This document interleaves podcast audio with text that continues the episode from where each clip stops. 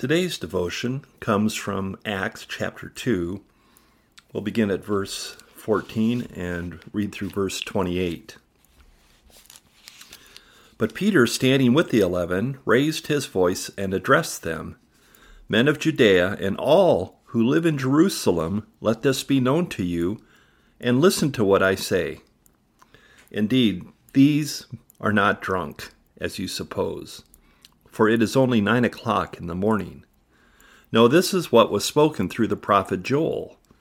In the last days it will be, God declares, that I will pour out my Spirit upon all flesh, and your sons and your daughters shall prophesy, and your young men shall see visions, and your old men shall dream dreams. Even upon my slaves, both men and women, in those days I will pour out my Spirit, and they shall prophesy. And I will show portents in the heavens above, and signs on the earth below blood and fire and smoky mist.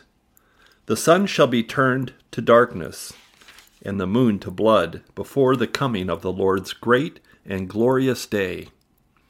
Then everyone who calls on the name of the Lord shall be saved. You are Israelites. Listen to what I have to say. Jesus of Nazareth, a man attested to you by God with deeds of power, wonders, and signs, that God did through him among you, as you yourselves know.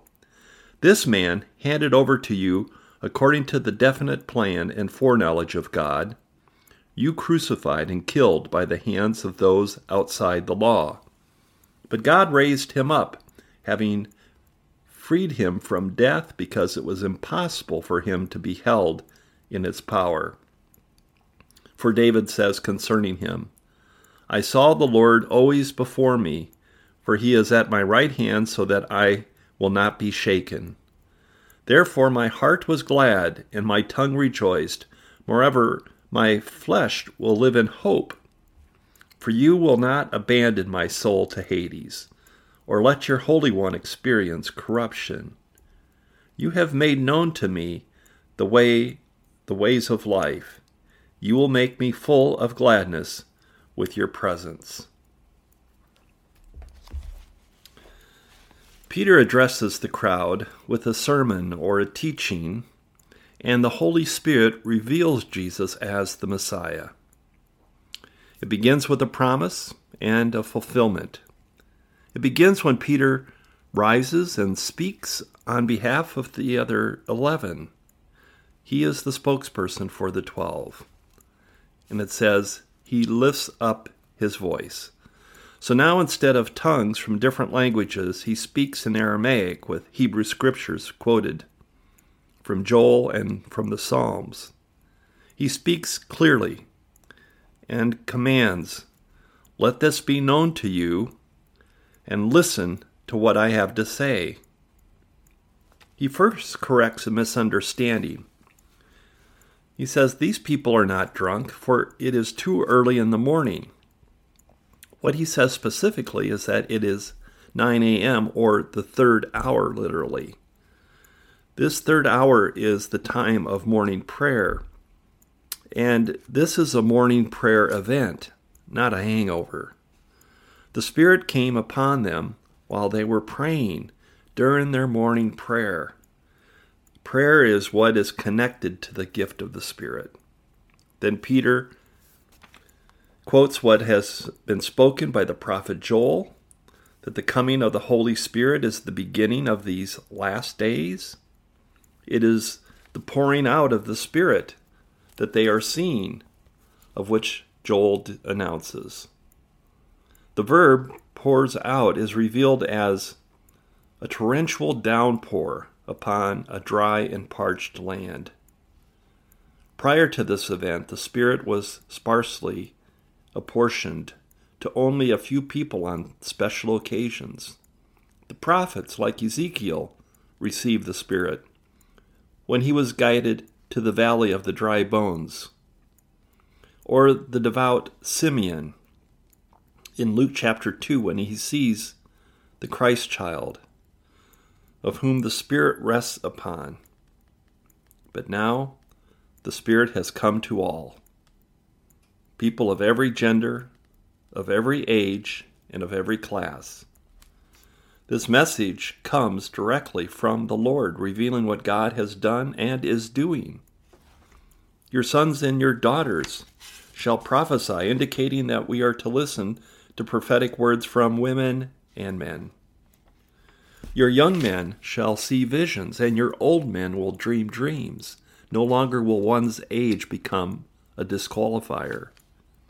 You're never too young. You're never too old to see what God is doing. And slaves, men and women, slaves, will receive the Spirit and they will prophesy.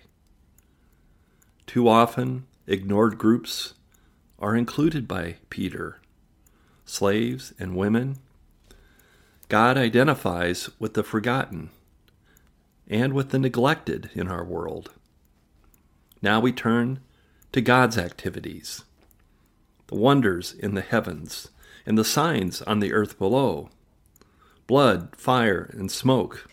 All of this points to the coming of the Lord these last days when all who call upon the name of the Lord shall be saved.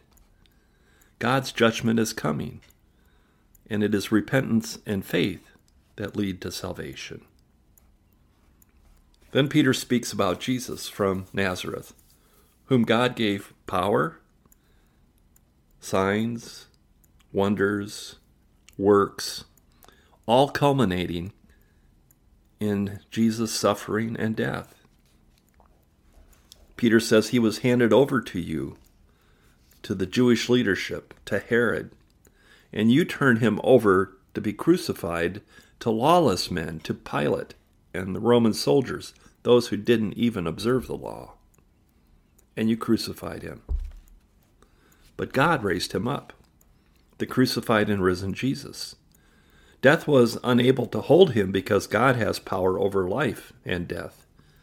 Peter then quotes Psalm 16, verses 8 through 11, to underscore Jesus' resurrection as God's fulfillment of a promise. I will not be shaken, the psalmist says. My whole body, my heart, and my tongue will rejoice, and I will live in hope.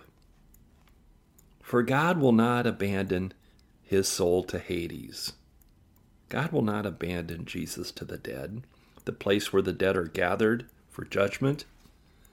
His soul was not abandoned. Your Holy One, this Messiah, will not experience corruption, death, and decay.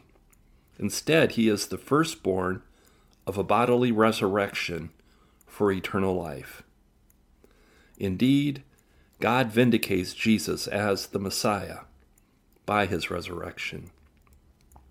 This is God's promise fulfilled. And what promises in your life has God fulfilled? I pray that God blesses your reflection upon this devotion and that God will bless your day.